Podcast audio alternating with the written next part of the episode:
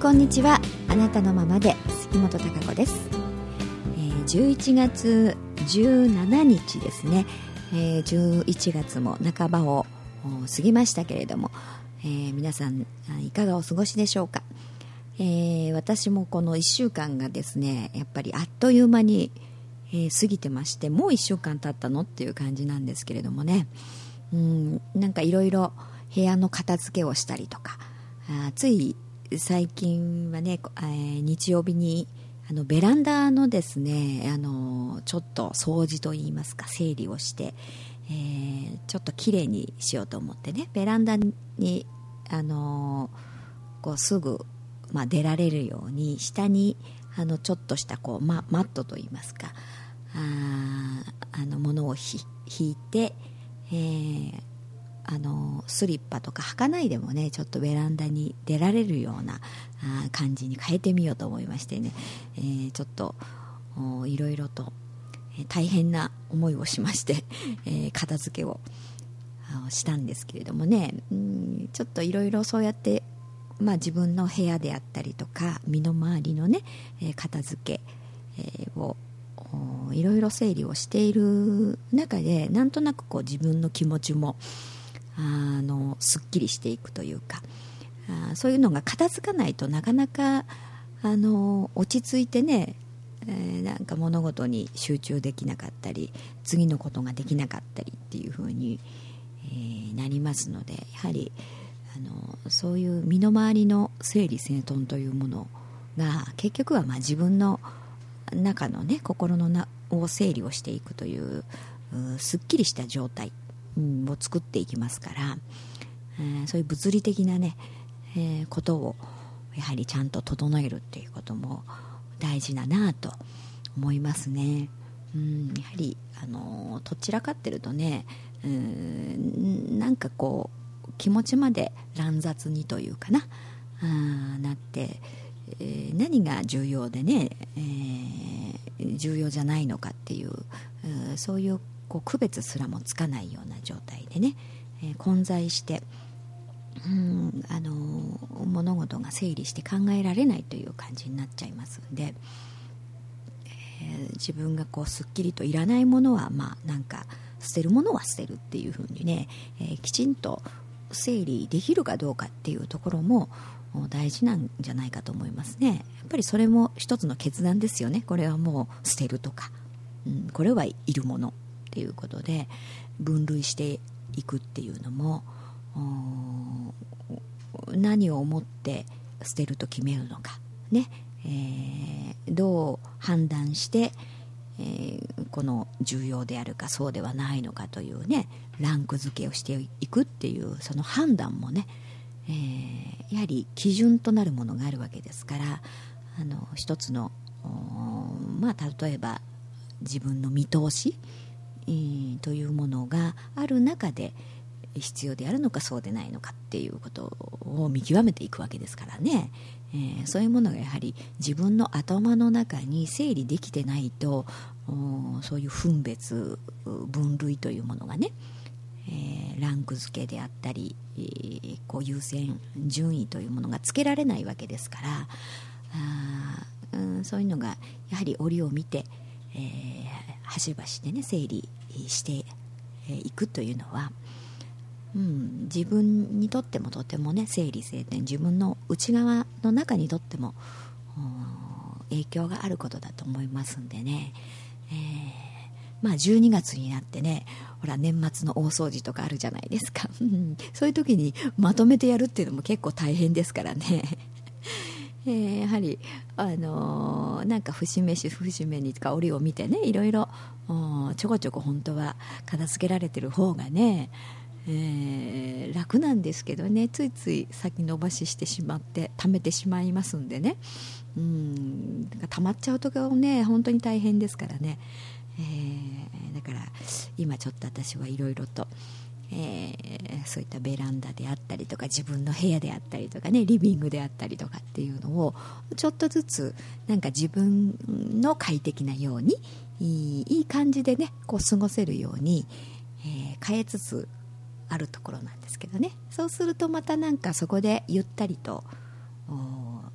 こうくつろいでね、えー、いる時に考えることっていうのが、うん、なんかこう違ってくるような気がしますかね、えー、そういう状態に見送ってね大事だと思うんですね。やっぱり、えー、来年のイメージであったりとかあ計画を立てるっていうこともね、えー、どこをやっぱり見越してというか見てねうん見据えて、えー、だからこ今っていうよねように落とし込んでいくって大事だと思いますね、うん、だから近視眼的なやはりものの見方になっちゃうと、うん、どこに向かってるのかわからなくなってしまったりね。行き当たりばったりになってしまったりとか、うん、その時のだけのね、えー、損得感情に、えー、走ってしまうということになりますんでやはりあの長期的な計画、目線で、えー、いろんな物事をね、えー、やはり考えるっていうのが大事だと思いますねその中で、えー、細かくはね具体的に今の時期はこれっていう1ヶ月先はこれっていうふうに落とし込んでいけるのがねいいなというふうに思います。二宮尊徳のね、えー、言葉に「陶器を測る者は富近くを測る者は貧す」というね言葉が、えー、ありますが、あのー、やはり今みたいな時代というかこの先いろんな日々ねことが起きますし、え、どうなるんだろうなんて不安定な時期変化の時期であったりとかっていうあのこういう時代やっぱり自分がどういう方向でね、えー、何を求めて、えー、何を目標として進んでいくのかっていうのがある程度あの長期的な目線というのがあやっぱり必要になってくると思うんですね。うん、であの二宮尊徳っていう方はねえー、二宮金次郎っていう名前でねやっぱり非常に有名ですよね。よく小学校の校庭ね銅像が立ってたりもしました。私の小学校でも確か二宮金次郎の銅像があったと思いますね。こう薪を背負ってあのー、お薪を背負ってこう立ったままで本を読んでいるっていうそうそういうね、えー、ですからこうなんだろうもう働きながら勉強するみたいな勉学に励めみたいなね、うん、子供の頃やっぱりそういう印象しかあの二宮金次郎ってなかったんですけれども、うん。まあ、実はあのその二宮尊徳という方は、えー、いろいろあの農業とかね、えー、そういう農村復興政策みたいなね、うん、そういうことをやって、農業を通じてこう経済を立て直すみたいなあことをやられた方で、えー、そういう法徳司法っていうね、えー、こう財政再建策みたいな、うん、そういうのを唱えてね、えー、いろいろやってた方ですから、うん、長期的にな物事のねやっぱり捉え方っていうもので、えー、いろんな、うん、こう経済を立て直す財政を立て直すっていうことをこうやっていった人なんでね、うん、そういうことがやはり今の時代にも非常に必要なんじゃないかなというふうに思いますよね。うん。やっぱり短絡的にとかその時の損得感情だけで右往左往していてはやはり、えー、何もことがなさないというかな。うん。そういう時だと思いますから何かに流されてしまったりね、えー、から自分の本当の、まあ、目的目標というものを見据えてね、えーそれで今何をなすべきか、ね、どういう方法でやるのかとかうんっていうことをあのしっかりとね落とし込んでいかないとダメだなというふうに思いますからあのだからその自分がどういう方向にね進みたいのかってうんあの前もイメージっていうことをねお話ししたと思いますけれども自分がどう何を求めるのかっていうところ。そういうイメージ、うん、思考ではなくてね思考という計算式ではなくて、えー、自分が心の底から思うイメージというもの。こうだったらいいなこういうものになりたいなとかこうしたいなというもの。そういうイメージ、えー、イメージそういう創作自分の中から湧いてくるね創作活動で、えー、出てくるそのイメージというもの、うん、そういうものがねそういう目標目的そういう長期的な目線というものに向かって、えー、そのためにはというふうに物事をやはり考えていかないと。その足元だけの今のところの損得だけでね、えー、判断物事をしているとやはり、長期的に何もないというかね、えー、結果として何もあの形作る想像できないということになります。うんですからそこのところはやっぱり、えー、自分の中から出てくるそういうイメージがね、うん、自分そういう状態に自分をやはり持っていくっていうことは非常に大事な時間だと思いますし、えー、その作業っていうのは生み出す作業ってやっぱり大変ですよね。ゼロから1を生み出すっていうその最初の一歩の作業って非常に労力がいるエネルギーがいることなんですよね何でも。うん。だからその生みの苦しみといいますかねそういうものってうん結構大変なんでなんかそっぽ向いちゃったりとかね、うん、知らん顔したりまあ見なくていいやみたいに、えー、してしまいがちになりますけれどもまあ実はそこ自分の方向性ですからね一番大事なところであって、うん、それがあればあとはどうあの手段であったりとかあ、ね、形に落とし込んでいくのかっていう部分っていうのは、うん、いろんなアイデアが出てくるはずなんですよね、まあ、自分の中から出てこなくても人から提供されたりとかね、うん、いろいろな、うん、自分がよしこれと思って決めてえー、進もうとすればそれに従ってサポートというものが入るはずなんですよね。うん。だからなんかそこがない前にね、えー、なんか小手先の策ばっかりを考えるみたいなね策略ばっかりみたいな、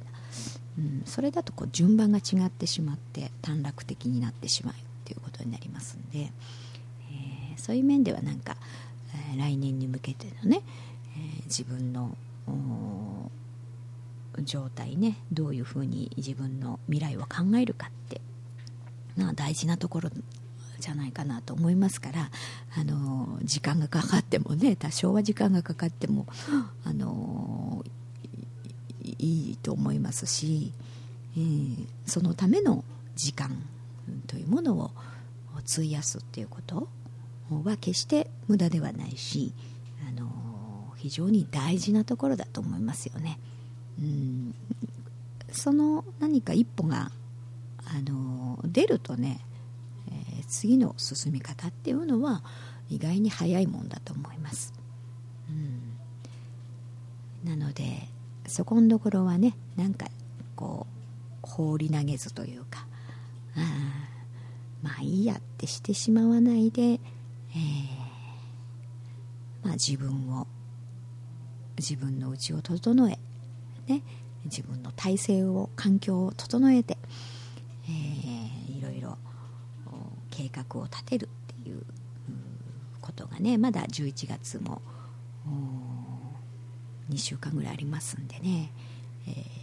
そういう自分としての次のステップに向けてのね自分の土台固め、うん、まあ、自分だけではなくて例えばそこに携わるメンバーであったりとかね仲間であったりとかあそういったところ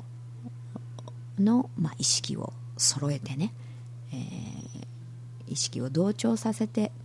えー、整えるっていうかなそういう土台を整えるいろいろ準備をするっていうまあそういうことにね時間を費やすといいんじゃないかと思います。うん私もだからそんなことをね今まあ会社の中でもやりながらそして自分自身の自宅の方でもねいろいろ整えながら、えー、自分が快適な状態で、えー、いい状態でやはり自分がいられるっていうことはいいものを生み出すということになりますんでね、うん、そういうことを今一生懸命あのやっております。うん、そして、えー、ラジオをねいろいろ聞いてくださってあの何回もねあのいろんな前の放送を聞いたりして、えー、聞き返して、えー、何回も聞いてますよなんていう方もね、えー、こうお声をかけていただいたりとか。あとはあのメッセージがね文章で書いてるメッセージの方もプリントアウトをしてこう、ね、何度も読み返してるんですっていうのも声を聞かせていただいたりとかしてねああ嬉しいなというふうに思っております、うん、やはりあの時期的には結構だいぶ前に書いたものであったりとかねまあいろいろ放送もそうなんですけれども、うん、やっぱりあの自分がそのとこ日記に聞いてあこれっていう風に活かせるものっていうのはあのたくさんあるんじゃないかなと思いますんで、うん、そうやって活用していただけるとねあのすごく嬉しいなと思います、えー、そしてこの間の土曜日はねワンステップセミナーがありましたけれどもあのー、なんかちょっといつもと違って非常に中身のまあもう一歩踏み込んだ感じで時間も延長しましてね、えー、こうセミナーとなりましてで遠くは東京からね、えー、わざわざ、まあ、自分の未来これからねどう形作っていくのかっていう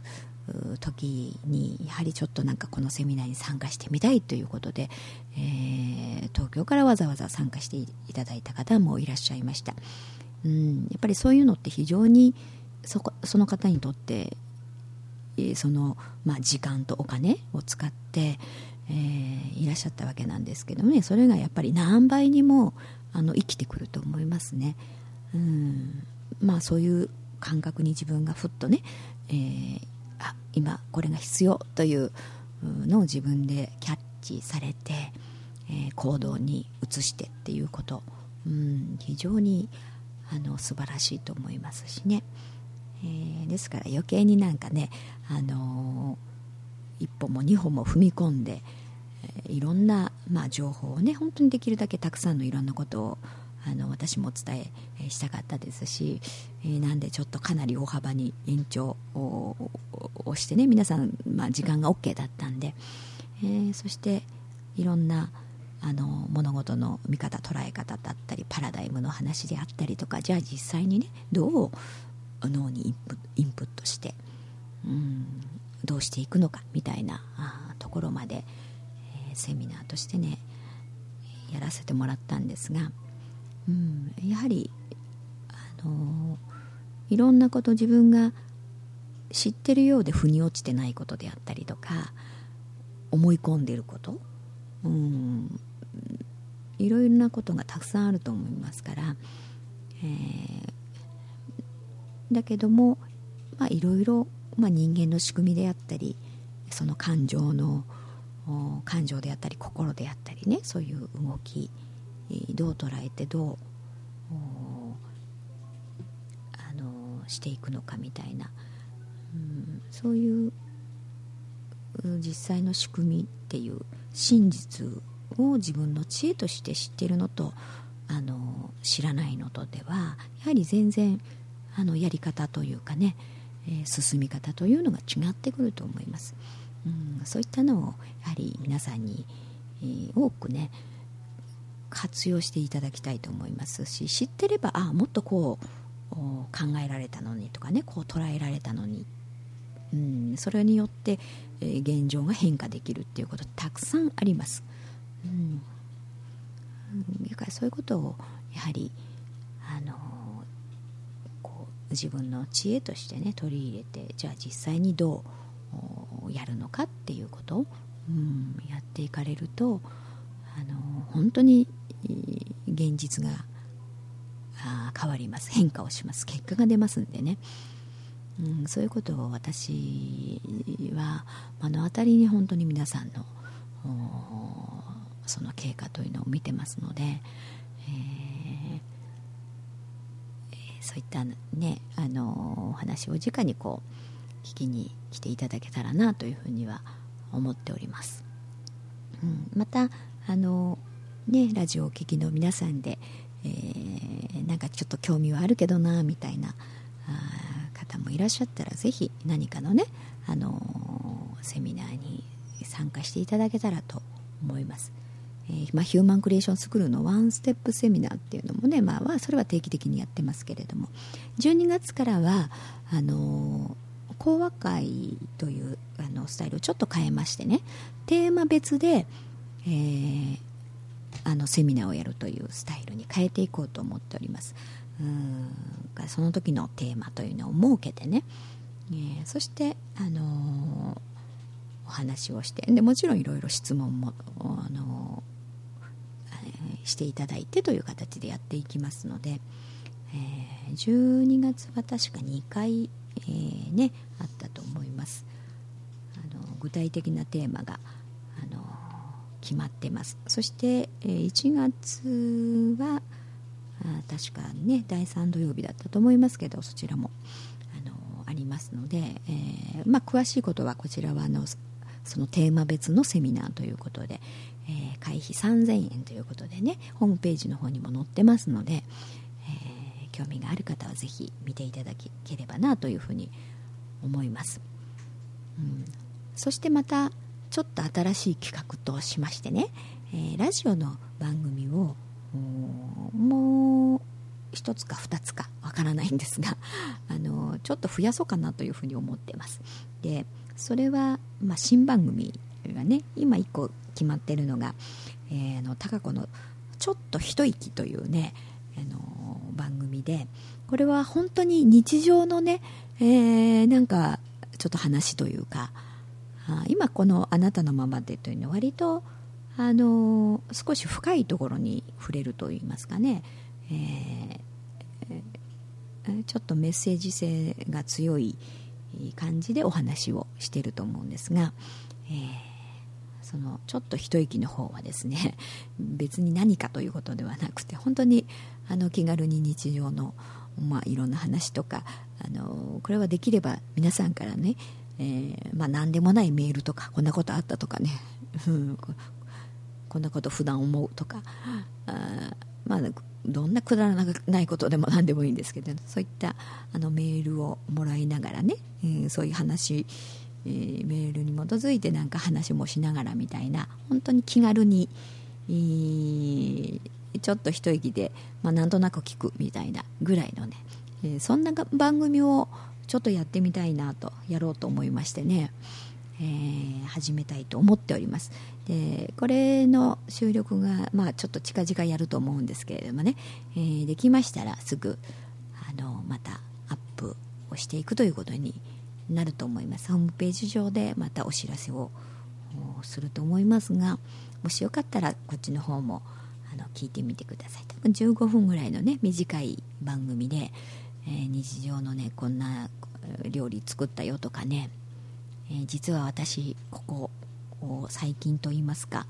猫を飼い始めたんですね。すごくね可愛い猫なんですよこれが。なかなかちょっと話に出なかったんですが なんかちょっと大事にしてるもんですからねみたいな、うん、いつ言おうかなんて思いながらいたんですがそんな猫ちゃんの話であったりとかね、えー、いろいろしていきたいなと思っておりますので、えー、楽しみにしていていただければというふうに思います。はい。今日は、えー、ちょっと20分過ぎましたね。今25分ぐらいになっちゃいましたけれども。そんなちょっとお知らせも兼ねましてね、えー、今週の「あなたのままではこの辺